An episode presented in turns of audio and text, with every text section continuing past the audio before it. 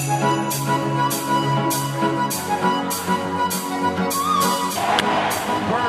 into center. Springer says he's got it. The Houston Astros win the pennant.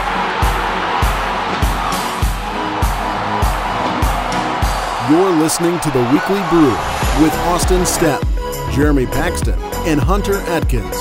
It's time to sit back, relax, and be informed. Welcome to episode 113 of the Weekly Brew podcast. My name is Austin Staton, and the Houston Astros are heading to the World Series after dropping the New York Yankees in the best of seven series here on Saturday in Houston. And of course, uh, Charlie Morton and Lance McCullers were just phenomenal from the mound, uh, throwing nine shutout innings against the the baby Bombers, who had uh, offensively uh, done pretty well uh, when the series shifted to New York, uh, but couldn't find their bats thanks to a stellar pitching performance from the Astros in Game Seven, and also Justin Verlander doing what he does best in Game Six by shutting down. Uh, the Yankees, and it's a great time here in Houston. Uh, the the Astros are heading the World Series for the second time. They are actually the first Major League Baseball franchise to win both the American League pennant and the National League pennant, and they're set to square off against the National League champions, the Los Angeles Dodgers, on Tuesday night. And of course, that matchup will be Clayton Kershaw, multiple time Cy Young winner, taking on Dallas Keuchel, who has not pitched since Game Five in New York, and of course, he was hit a little bit harder uh, than typical uh, but we are going to have a, a great World Series preview for you. Thanks to Lance Berkman. Uh, Lance joined us on episode 112 to preview the American League Championship Series. So we thought it'd be fun to have him back on the show to preview uh, the Fall Classic and what we can expect from that. But uh, I don't want to give you too much of my analysis because I think Lance provides uh, better analysis and better insight into what it takes to win the World Series, his expectations, how AJ Hinch is going to manage the game. It's a, it's about a 25 minute interview, and I think you all are going to enjoy it. Uh, but if you want to follow our work, uh, first off, I would suggest that you follow Hunter Atkins 35 and then Fogel Said What. Uh, they're going to be providing great insight and great coverage uh, throughout the World Series and the Fall Classic. Also, you can follow Jake M. Kaplan, who is a guy that uh, is the beat reporter for the Houston Astros, and we've had on the show several times uh, this past season. Uh, great follow as well.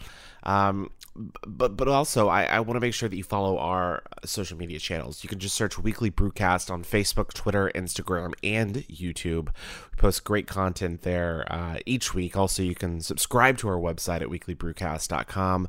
Uh, but as I mentioned uh, just a few moments ago, we've got a great interview with Lance Berkman on deck. So it's time to sit back, relax, and be informed.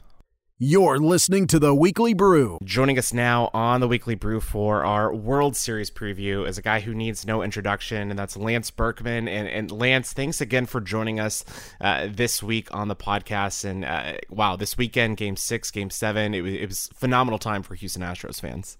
Yeah, thanks, Austin. Thanks for having me on. And it, it really is exciting um, to be a, an Astro fan. And uh, as we may have discussed before, I don't remember if I've said it in this venue or not, but uh, Houston generally is a is a football town, but when the baseball team is as good as this team is, and when uh, they're they're making a deep run in the postseason, it's hard to beat uh, the the the Astro fans for their enthusiasm, for their excitement, for the energy that they bring to the ballpark. It's just a wonderful place to play. It, I think it kind of helped out this week with it being a bye week for the Texans. I mean, you had nearly ten people, ten million people watch the game on Fox Sports this weekend, and I, I kind of want to ask you this just to start off with. Uh, you know, the last time the Astros made the World Series was in 2005. I was in college at Baylor, so I wasn't living here in Houston at the time.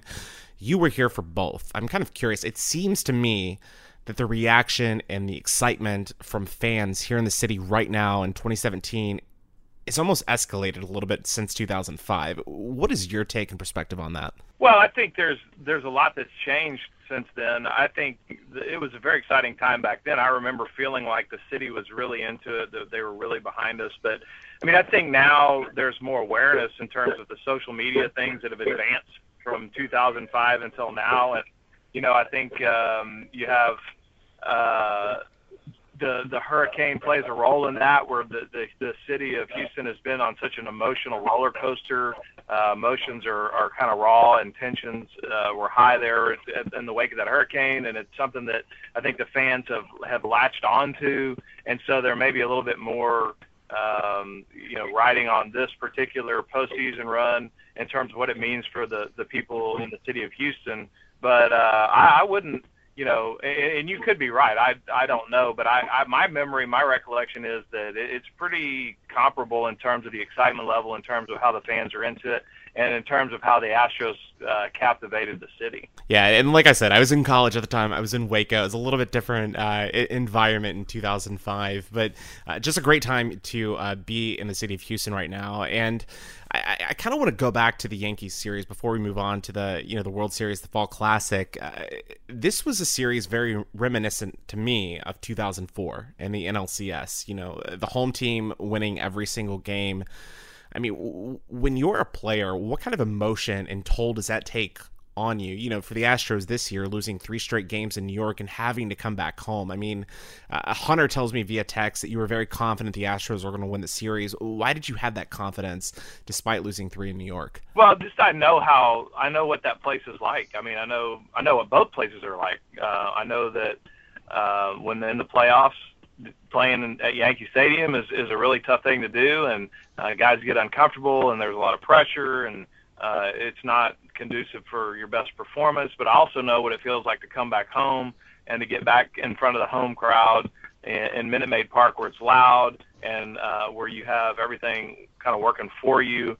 And so, I, and I, I remember the feeling that the team in 04 had, like we couldn't be beaten at home, like we were just not going to lose a game at Minute Maid Park, and we really, uh, we really believe that and uh, it proved to be true for the most part. So I feel like this group has a similar attitude about their home field, and I expect this series to play out much the same way. I think the home field advantage is going to be big. Um, you know, I, I think the Astros are are going to be no matter what happens in LA. I think they're going to be uh, in good shape uh, coming back because I think they have such a such a good feel right now going at home. Does that kind of help you as a team, knowing that you you, you had that winning streak, you know, where, you were down 3 2, winning two straight games, you have that momentum. Does that kind of help you going into game on Tuesday night? Oh, no, no question about it. I, I think you don't, when you, when you have that good feeling going at home, um, you don't, th- th- there's not as much of a, you don't feel as much pressure, I guess, to, to win on the road. I think you feel like if you go one, if you split with them at their place, well, then you, you've really put yourself in a great position to win the series. And so, I you know the, I guess it can it can cut both ways because we we felt that way in 05 as well, and we lost the first two games, very close games in uh, Chicago to start the World Series, and we came home and I just remember feeling like, man, you know, this is uh, we're we're fixing to to win two or three games here, and the environment was different. It was weird. They they made us open the roof. Uh, I felt like that they the same fans that had been there for the LCS weren't able to make it to the World Series because the ticket prices were so high and corporations ended up buying a lot of the tickets. It just it was a completely different atmosphere, a lot more staid, laid back, kind of uh, you know more of a corporate feel than it was in the in the preceding series, and we ended up losing a 14 inning game in the first uh, game back. We had a great chance to win that game, didn't happen, and when that happened, it kind of broke the spell and uh, the White Sox were able to beat us in, in that game, game four, and uh, and sweep us like that. So anything can happen, but I do think that this group is has a big advantage whenever they're playing on their home field. And it was interesting because you know last time we spoke, you you had you had told us how there was going going to be at least a player, a pitcher in the series that was going to step up. You know, that it, it might not be a Justin Verlander or a Dallas Keuchel. You said that it could be a guy like Lance McCullers. And of course, in game seven, uh, Charlie Morton throws, you know, five innings of uh, shutout baseball. And then Lance McCullers comes in, his what, second relief appearance in the postseason and throws four shutout innings. I mean, uh, what does it take for, you know, the team to be able to see that, to see those guys step up uh, in a moment like that? Well, it just it's just what it takes. I remember when we won the World Series with the Cardinals in in 2011.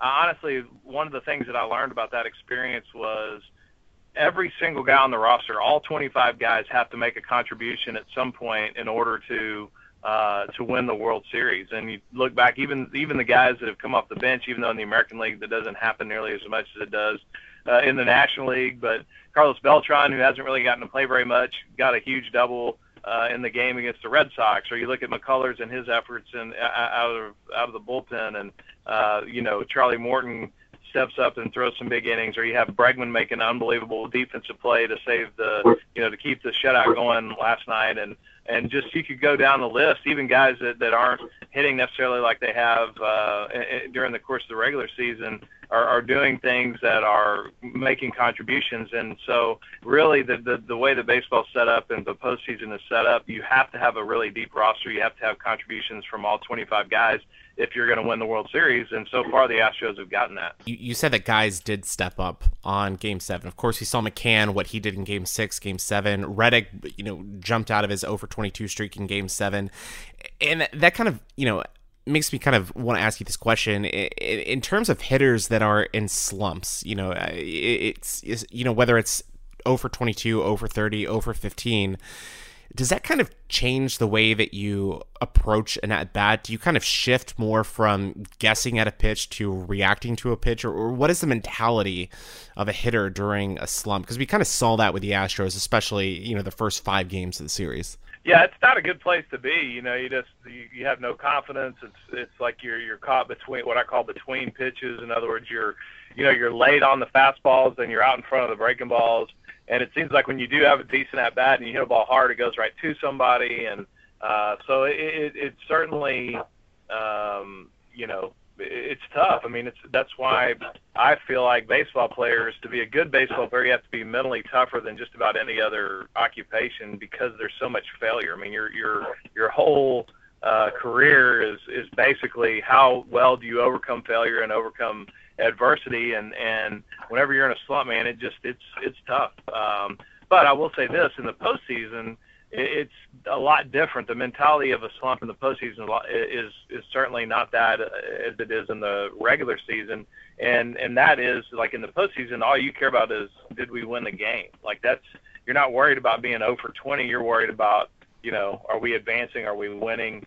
Uh, and and people say, well, why isn't it that way during the regular season? But I can tell you from experience, that's just not the way guys look at it. You know, the regular season, yes, you want to win the games, but you're certainly uh, more, I think, um, uh, self-focused during the course of the regular season. And the, the beauty of the po- of postseason baseball, it, it kind of harkens back to your amateur days or college days, where you're truly playing for the team, you're truly playing for the you know, for the name on the the front of the jersey and not the name on the back, whereas that's not always the case during the regular season. So it certainly helps uh, guys that are not swinging the bat well to be in a situation where they know that hey, one at bat could win us this game, and one game could win us this series, and uh, you know they have a chance to be a hero. So it, it certainly uh, it, it makes being in a slump a lot easier uh, when you know that hey, anything can happen anytime. I could be the hero, and and really, what's important is us winning this game, and nothing else matters. For you, you, you didn't really go through a ton of slumps. I mean, your career batting average was uh, 293, I believe. Uh,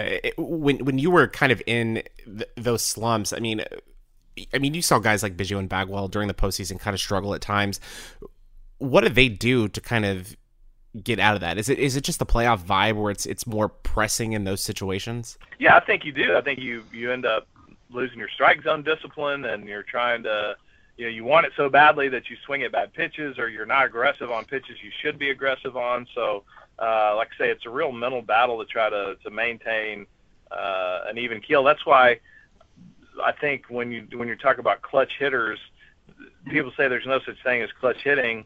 And that that may be true in terms of um, you know you can't expect a guy that's a 270 career hitter to suddenly be a 350 hitter in big situations in the postseason. But what you can't ask him to do is be a 270 hitter.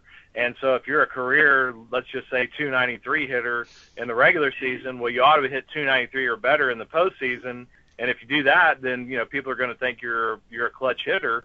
Uh, you can't really ask a guy to hit higher than his career average in uh, in some of the biggest games he'll ever play in. And I think what you end up seeing uh, why why the the clutch hitter phenomenon exists is because there's so many guys that don't hit up to their potential in the postseason for whatever reason, whether it's because they're nervous or because of uh, just some bad breaks or whatever the cause may be, they, you know, let's say they're a 270 career hitter and they'll hit 210 during the playoffs. And so the guys that are performing at, at a normal level are the guys that stand out as your quote unquote clutch players.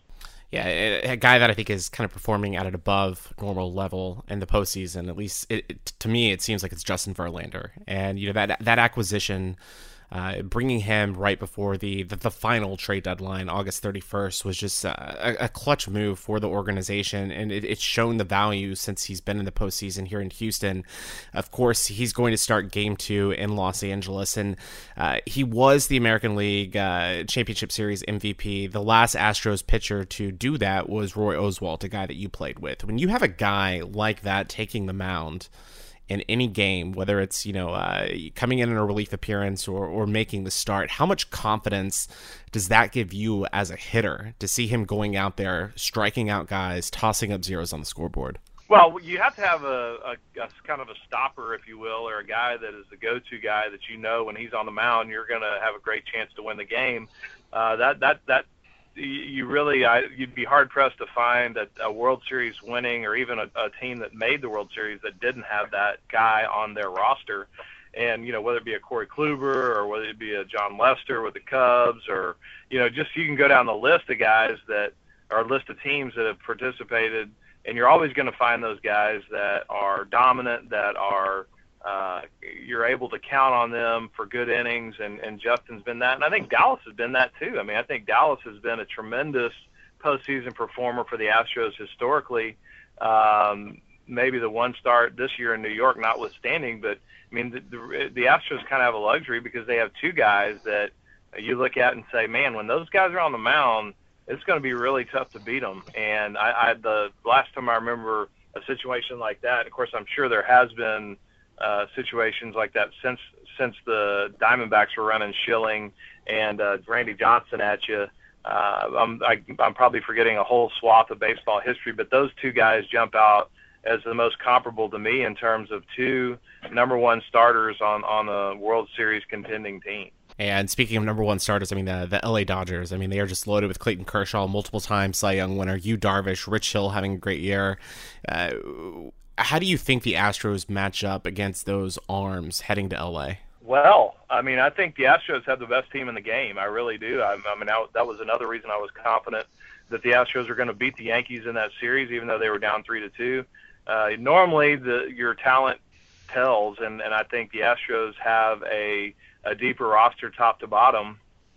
Um, although, you know, obviously, the Dodgers have a great team, and they they won over 100 games, and they've got a, a very good pitching staff, as you mentioned. They have a good, solid bullpen. Their lineup is good.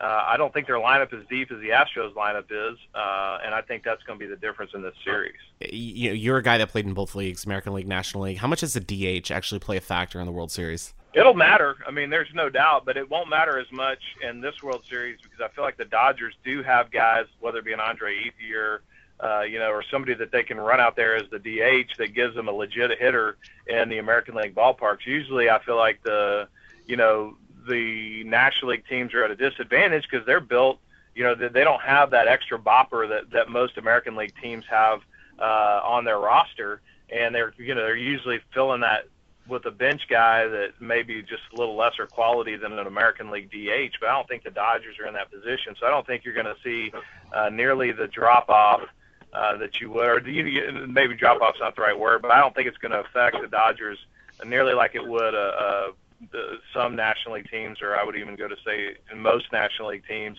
And then the flip side of that is, you know, uh, the Astros going to lose a ton when they go and play in a National League ballpark, and the pitcher has to hit. I don't think they will. I think their lineup is uh, is very strong. Um, whether they're playing a, a National League style of baseball or the American League style. In terms of managing a game, how does that, you know, for AJ Hinch, how do you adjust and kind of manage in those situations? Because, you know, we don't see double switches in the American League. That's something that we're probably going to see a few times uh, when the Astros head to Los Angeles. How do you manage and approach a game when you're managing you know, against National League teams? Well, that's a great question. And I think that's something that people will not necessarily think about, but I do think it's a factor because – um, that can get you in trouble. You know, not being familiar with the National League style in terms of when to double switch versus when to pinch it straight up. And uh, I think AJ and, and Alex will, Cora, the, his bench coach, will spend uh, some time trying to sort through that and those situations. And the good the good news is AJ is brilliant. He's very very smart, and he's not going to get caught unawares. But it is something that even a smart guy uh, that's not used to doing it uh, there there may come a time or a situation where you know he's forced to make a decision, and and you know that that could possibly be a factor because it is different. I mean, you have to uh, keep that in mind as you're as you're approaching a National League game versus an American League game. Do you think that sort of gives AJ an advantage since he did coach, you know, the Arizona Diamondbacks several years ago? Yeah, I do. I think his experience is.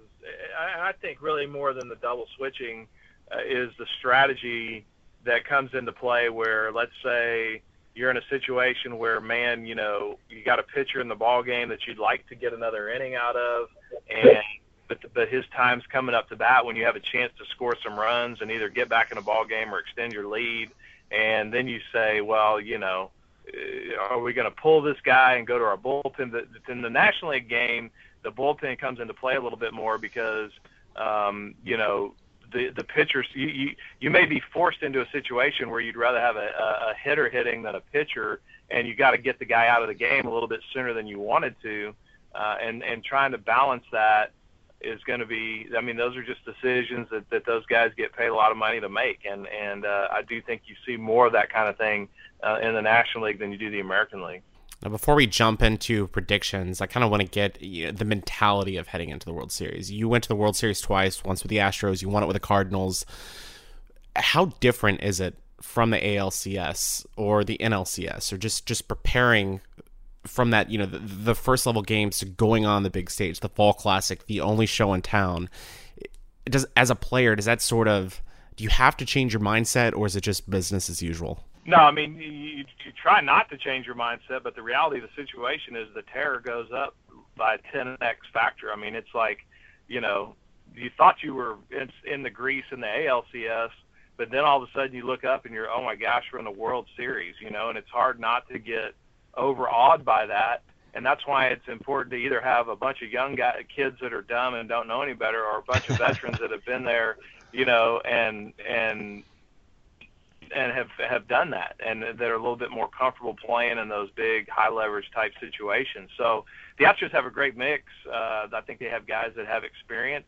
I'm not sure they have anybody on their roster that's ever won a World Series, but um, they've got guys that have certainly played in World Series, and I think um, they'll be up to the task. I feel like this Astro team is not going to shrink back from the big stage, but I, it is a factor to deal with. It, it it's certainly uh, what they what they thought they've experienced to this point is going to go up uh, big time when that when they get into that World Series. But the the, the same's true of the, for the Dodgers. I mean, they're they're in the same situation. I don't know that there's anybody on that team. I'm trying to think. I mean, I know Dave Roberts won a World Series ring with the Boston Red Sox and the famous stolen base and and all that in, in 2004. But um, you know, outside of their their manager, I don't know if there's another guy on that team that's won a World Series and uh, so they're going to be in the same boat, and it's just a matter of who can uh, calm down and and perform like they uh, and like you said, not changing your mentality, but really you know being able to bear down the focus and, and execute when you've got to.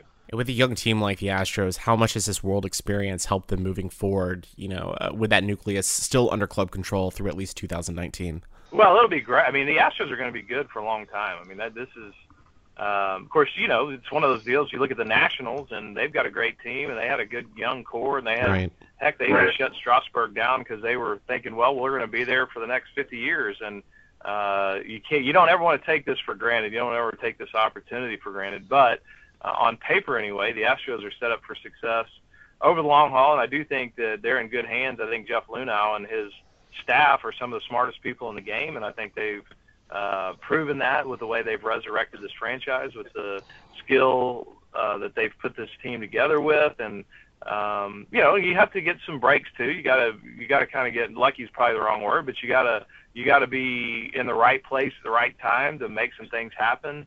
Uh, you got to be in a position to make a trade for a guy like a Verlander. Um, so I, I do think that if you're an Astros fan, this could be just the beginning or the the, the opening of a, a dynastic type window. I like that word, dynastic type window. Let's let's hope that uh, that, that comes to fruition. But uh, Lance, when you're looking at this series, uh, who are your X factors? Whether it's the Dodgers or Astros, who, who is going to make the difference in this series? Man, that's a. I mean, that is a great question. I I look for the Astros. I look at guys that like like we just talked about, like a Morton, a Lance McCullers. Um, you know, the guys that are going to be pitching kind of behind the two horses you're going to have to get some quality innings out of those guys if you're going to make hay in the series. I feel like because I I just I, I, I even though the the new deal with the bullpens we talked about that a little bit the last time I was on here. You still I mean starting pitching is key. I mean you really cannot afford in a seven game series to overuse your bullpen to overexpose guys. And I think the Astros bullpen, if they have an Achilles heel, that might be it. Not that again, you know, if there's any of those guys listening to this. Not that the guys aren't capable, it's just that they haven't been as consistent as you'd like to see uh, coming down the stretch and, and in the first part of the playoffs. So you really need to get some good starts out of the guys that you're not that are not named Keuchel and Verlander, and uh, so that's going to be a key for the Astros. And as far as the Dodgers go, I don't really know the you know their team. I, I do think getting Seager back, which I saw today that they may be getting him back in the lineup uh, and whether he will be 100% or whether his timing will be off a little bit after the layoff, I don't know. But I do think that having him back in there could make a big difference for that team.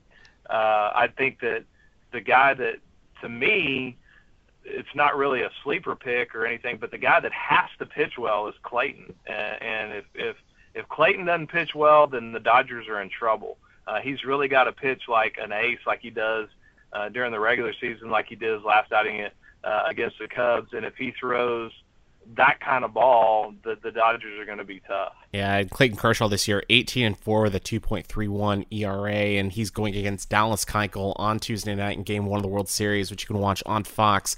Lance, if you're making predictions for the World Series, who wins it? Well, again, I'm not a homer uh, although I do love the Astros. But I'm going to go with them because I, I believe in my heart that they're the best team in the game. Uh, I've had a chance to. I think on paper they're the best team in the game, and I think that the the little that I've got to interact with the players, I've got to see behind the scenes a little bit. They have a great clubhouse. They have great chemistry. Those guys really love each other. They play for each other. They pull for each other. Uh, and in professional sports nowadays, it's kind of a rare thing uh, and they they just kind of have the it factor. So I'm I'm going to go with the Astros. How many games? I'm, it's going to take six or seven. I I think I'm going to go ahead and say seven games. I think it's going to go to seven. So if you're listening, Astros fans, book your flights to Los Angeles for Game Seven of the World Series. Uh, I believe that's November 1st. Uh, Astros are going to win it, according to Lance Berkman. We hope that prediction comes true. But uh, Lance, we definitely appreciate you for taking the time and joining us on the the World Series preview. It's always a blast to have you on the podcast. Thanks, Austin. Thanks for having me. Closing time. And, and, what you just heard was a, uh, a great interview from uh, Lance Berkman, and we thank Lance for joining us for our uh, World Series preview on the Weekly Brew podcast. And uh, joining me now, actually at Kirby Ice House in uh, Houston, is uh, Jeremy Paxton. And Jeremy, it was such great weather here in Houston. It's like what 68, 70 degrees here on a, a beautiful night. So we figured it'd be best to actually grab some brews and podcast and just talk a little baseball, talk a little bit of football. How's it going, man? What did you think of the Berkman interview? I thought it was a fantastic interview. Uh, very enlightening for the baseball illiterate such as myself. Um, all a bunch of bunch of questions that I might otherwise ask you or some other baseball um, expert. Uh, we're, we're, Derek Fogel, Hunter Atkins. yeah, exactly. Well, I, I was wasn't going to speak to those who aren't here, but um, but yeah, it, it, was it was especially illuminating for a veteran to, to give that kind of uh, insight into the game, um, especially you know for like I, I, had no idea about the rules that come into play in the World Series. Yeah, the, like, the DH. Yeah, the yeah, DH rule, right. right. So, and just kind of how the Astros are slated, I feel like to do really well, and I, I feel like you know, if you look kind of looking back in the past, like last time, it seems that things are just going a lot better for the team than our last World Series run in 2005. Well, and I, I, I think like the city. So it's a little bit different because both you and I were in college the last time the Astros won the World Series. I was a freshman. You were a sophomore at Baylor. Uh, we are both here in the city now. We're able to experience this excitement, and the city has just rallied around the Astros. You know, since Hurricane Harvey. I, I mean, you can kind of tell just being in downtown, the vibe, the the spirit after the Astros games. You know, when they get the win, and just I don't know. To me, it's it, it's a really cool thing to experience right now. Oh, it's a fantastic thing to experience, and not only that, but the but the city's really rallied around individual players. I mean, when you when you think about it, I mean, I the, uh, literally love the the love, Verlander. the the absolutely undying, unconditional love that's being poured out for Justin Verlander and Jose Altuve, yeah, respectively. absolutely. um, incredible. No, it- it's it, it's really cool to see people who um, who might not otherwise be into baseball all of a sudden jump on this bandwagon, such as myself. Hey, well, welcome to the bandwagon. It's never too late to join. It's uh, it's it's really comfy Yeah, up here. I like it. Yeah. So as you're as you're listening to this podcast, uh, Astros are squaring off against the Los Angeles Dodgers Tuesday night. Uh, Dallas Keuchel going against Clayton Kershaw, powerful lefty who's won multiple Cy Youngs. Uh, I'm kind of curious. I, I I really feel like the Dodgers are more equipped to win this series because of starting pitching. I think they have better starting pitching. I think they have a more I think they have more depth in their bullpen than the Astros do we were all wrong when we predicted the Indians were going to beat all the wrong. Yankees. Yes, thank you. I was. we thought the Astros were going to lose to the Indians. You, the lone voice of reason. the lone voice of reason. To be fair, the, the non-expert. to be fair, none of us, none of us thought that the Yankees were going to win the American League Division Series. None of us. You're the only person that predicted a World Series. Do you still believe in that prediction? I do. I do. In fact. Well, and I, I, I, maybe we can run the tape, but uh, making it to the World Series, I think was my prediction. I could be wrong, but um, no, I, I think I think the Astros are equipped, and I, I, I agree with with Berkman. I mean, I. I I, think, though, I'm hoping for a sweep. I'm hoping for four would game love a sweep. I would love a sweep. Especially after being swept in 2005 against the that White would be that would be poetic justice Right. for me. um, no, I, I I think um, I mean realistically, coming away splitting the first couple of games would be amazing, and then taking the rest here at home in Houston would be ideal. I think, and and you know, for me, I, I think more realistic than uh, than a complete sweep. But um, yeah, I I I did not expect the Yankees to do as well as they did. I. I, I sort, sort of got a little scared there, uh, seeing us lose three straight Oh games in Yankee Stadium. And well, and it was really interesting It, in the it interview. seemed like it was going to be Houston sports all over again. right. Well, it was. It, Like it- we're used to heartbreak. you could Google Astros collapse, and you had all of these articles written by snarky East Coast sports Exactly. writers that were coming out like, "Oh, well, here you know, here come the Yankees." There was a tweet that I saw. I think it was, um, I think it was like Clutch fans or some Rockets forum that said, you know, the last time a New York team had a three-two lead heading back to the city in a championship series was back in 1994. You know that series? That was a series where the Knicks were up three-two heading back to Houston, and Kareem, not Kareem Olajuwon, uh, Kareem, Kareem Abdul-Jabbar, really? Hakeem Olajuwon and the Rockets win Game Six, Game Seven to win their first NBA title. Astros do a similar type feat with Justin Verlander, Charlie Morton, and Lance McCullers.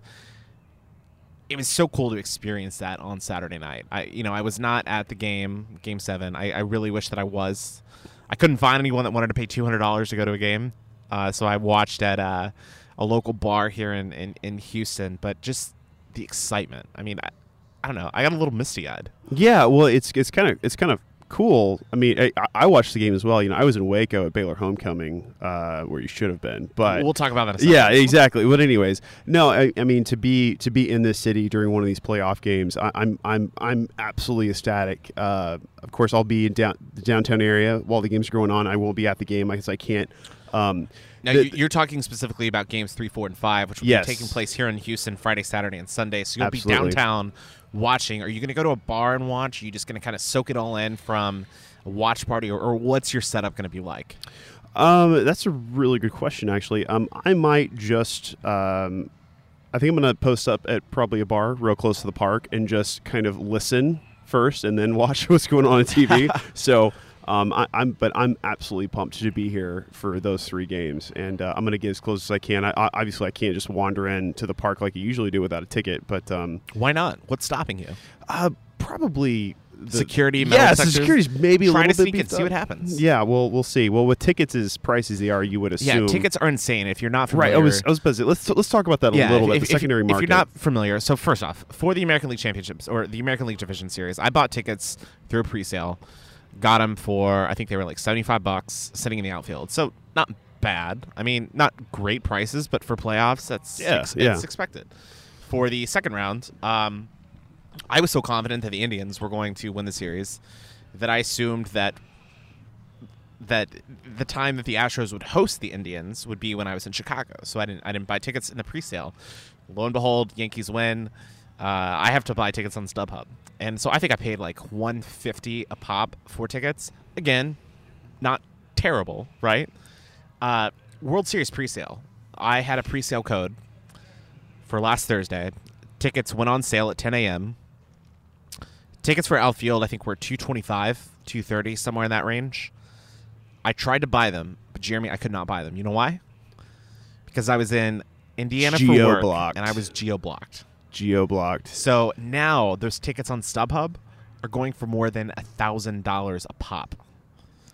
You That know what? is insane. That happened to me the last time I wanted to watch Game of Thrones overseas. Let me tell you how horrible that was. No, Well, I, I, I did. I had to get a I could have just bought the World Series tickets for 200 a pop, sold them on StubHub, and just paid for this Greece trip that we're all going on here in a few weeks. That's a that would have been amazing. See, I, I thought That would have been a lot of good. me, me and my ignorance, I, I, I believed that Astros tickets, that the sorry, the World Series tickets were going for that. It, that was their face value. No. that, that those exorbitant prices. It's, it's, you it's, know. it's about a five times markup. oh yeah, it's insane. So, um, Keep in mind, 225. If you if if you want to pay 225 for seats during a regular season baseball game, you are sitting like almost diamond club essentially. You you have the best seats in the house.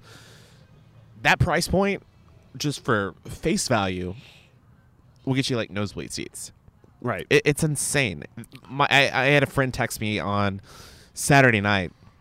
He sent me a screenshot of two Diamond Club tickets that were available on StubHub for Game Three of the World Series on Friday night, and he sent me the caption.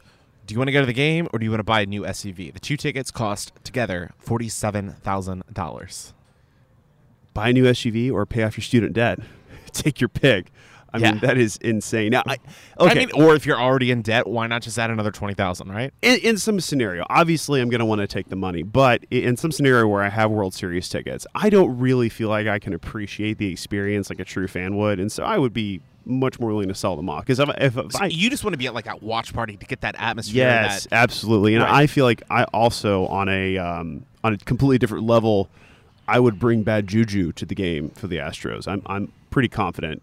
The last couple of games I've gone to, we've lost. I don't know. I went to a uh, a game with you last year, and I think it was uh, Oakland and the Astros, and I think they wanted a walk off. Oh, did they? I Okay, think- I think it I'm- was a I'm- walk-off really. I'm really reaching for reasons I don't know, to but we, justify we had we had a lot of drinks that night, and so I don't know if I don't know. It Memories are a little bit blurry. a little, little, a little hazy. Yeah. Yeah. um, but no, I, I, I would, I would absolutely love the opportunity to watch the Astros play. But Yeah. um, I- yeah, I'm gonna, I'm gonna be, I'm gonna be sitting, sitting pretty easy at, at a bar, With a posted few up, drinks. absolutely with, with the, I, I- with the I like that. You know, actually, this is kind of weird uh, because this is the first time that we've actually podcasted uh, at a remote location, and I think we should kind of do this more often. I kind of, I kind of like this vibe of, uh, you know, getting together, just holding the microphone, talking. It, it's a little less formal than the studio. It's less formal and it's so weird. There's like ten guys all over there staring at us, like asking themselves, "What are those big black things in front of their faces?" Well, little they know we have more than 40,000 of you listening right now, so uh, we definitely appreciate that. But, Jeremy, uh, we could not, uh, I, I, I was not in Waco this weekend for homecoming because I wanted to be here for game seven uh, and, and the city. Uh, you were in Waco. Of course, the Bears lose, go 0 7 on the season. They are not bowl eligible for the first time since what, 2010. oh Uh, yeah, easy. Since it- the uh, since before it was like 2009, I think. Yeah. at least yeah. Well, no, 2010. 2010. Because I was the Texas Bowl was their first bowl berth in I don't know how many years. That was December 2010. Yeah, that was the That's first one right. since the Alamo Bowl in like 1994. That's right. So yeah. it's, it's it's it's a long drought. Uh, the Bears didn't look great to start the game, but uh, they made a change, and the third what was it late third quarter brought in true freshman Charlie Brewer at quarterback to replace Zach Smith. He almost pulled off a miraculous comeback. I mean, Yeah. the Bears went what on a twenty-three nothing run or something like that. it was, incre- yeah, it was. I think it was uh, 21 unanswered points or something, something in that neighborhood. some, something reminiscent to me Yeah. of the TCU fourth quarter with Bryce Petty. Oh, it was, it was crazy. And what what, I, what was so infuriating, I think, as a Baylor fan, is a couple of games ago they burned Charlie Brewer's red shirt on essentially this like right, bizarre. You're not sure why that happened. Yeah, we There's a were like we, we were Baylor all fans. like, wait, what what are you doing? And so it makes sense. I mean, Charlie Brewer was always going to play some this season. Um, he is a dual threat quarterback in the truest sense of the term. Uh, he's mobile on his feet in a way that Zach Smith is not. He's accurate. Um, and he gave a momentum to the offense that they had not had really in that entire game. If they had played in that second half the way that they, um, or if they if they played uh, in the first half the way they did in the second, we would have beat them by two or three scores. So But here's the deal: Matt Rhule announced Zach Smith as the starter for the game against Texas. I, I, I again, I did not watch any of the game. Read some of the recaps, saw some of the highlights, followed it on Twitter. My focus was squarely on Astros Yankees Game Seven. If you're Matt Rhule, what is your justification for having Zach Smith in that game, starting the game against Texas this weekend? You know, I don't know. I, I think it's uh, part of it is probably that's the system he's had so far, and So he's more familiar with the system. He's right. He's more familiar with the system. I mean, Charlie Brewer is untested. He has an awesome half, but who knows how he would be starting out against a rival opponent like that? That's a lot of pressure to put on a true freshman.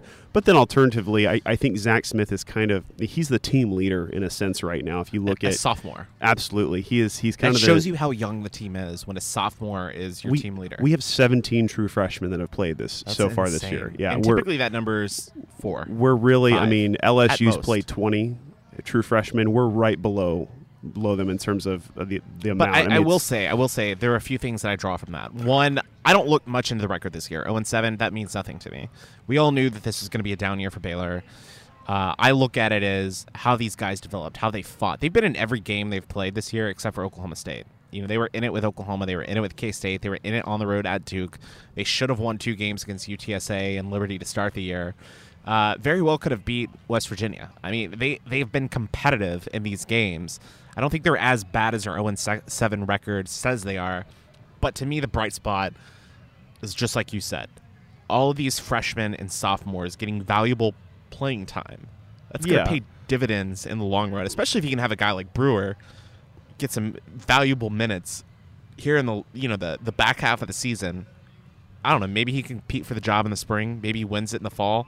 Yeah, no, I always kind of I was kind of wonder how that how that turn you know how does that QB battle turn out right and then you know who, who ends up transferring hopefully not but um you, Yeah, hopefully you- nobody. right right because we we've lost like Too many transfers in the past year. Exactly. So um, I, I'm I'm really looking forward to see what happens the rest of the season. I think though that Rhule has a lot of talent to work with going heading into next year. All this experience, all of this kind of trial by fire. And you're right, we have been in every game really You since. say we a lot. Sorry, I say we. My bad. Baylor has been in every game.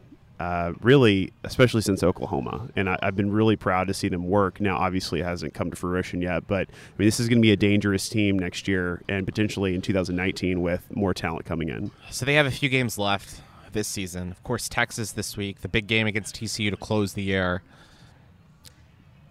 Does Baylor win a game this season? And if so, who it is who is it against? Um, well, TCU beat Kansas in a shutout, so I think Baylor Kansas is going to be a real barn burner. That Uh, game is set for 11 a.m. two weeks. I guess nobody's surprised. It actually is on TV. So if you November want to watch it, 4th, I I, believe, do yeah. not recommend watching that game. But if you do watch it, 11 a.m.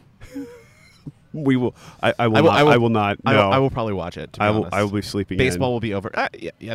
I mean, w- that that's a late sleep in. Uh, yeah. Well, you know, it's it's Baylor, Kansas, so Fair enough. It's a competitive pillow fight. that's right. Um, no, but I'm actually really looking- looking forward to uh, Baylor, Texas next week. It's going to be. I think it's it's our last shot at a huge upset because I don't think we have a chance against uh, TCU. So if you had to finish the year one and eleven, only one win, would you want that win to come against Kansas, which is a game that you should win, or would you want it to come against TCU or Texas? I'm gonna have to go TCU every time. So you would take a, a humiliating loss against Kansas and then close the season out with a road win at TCU. Nothing, and That's I not a repeat, bad- nothing not a can bad be situation. nothing can be more humiliating than losing to Liberty.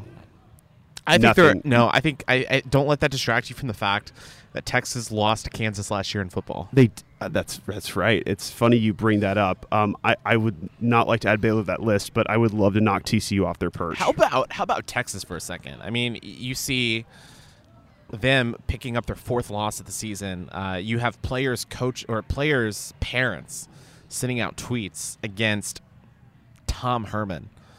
I mean, That sounds a lot. is this a lost cause for Herman in year one? That sounds a lot like Texas, actually. Um, you know, you have boosters, parents, all sorts of people that are not the football coach trying to coach the football team.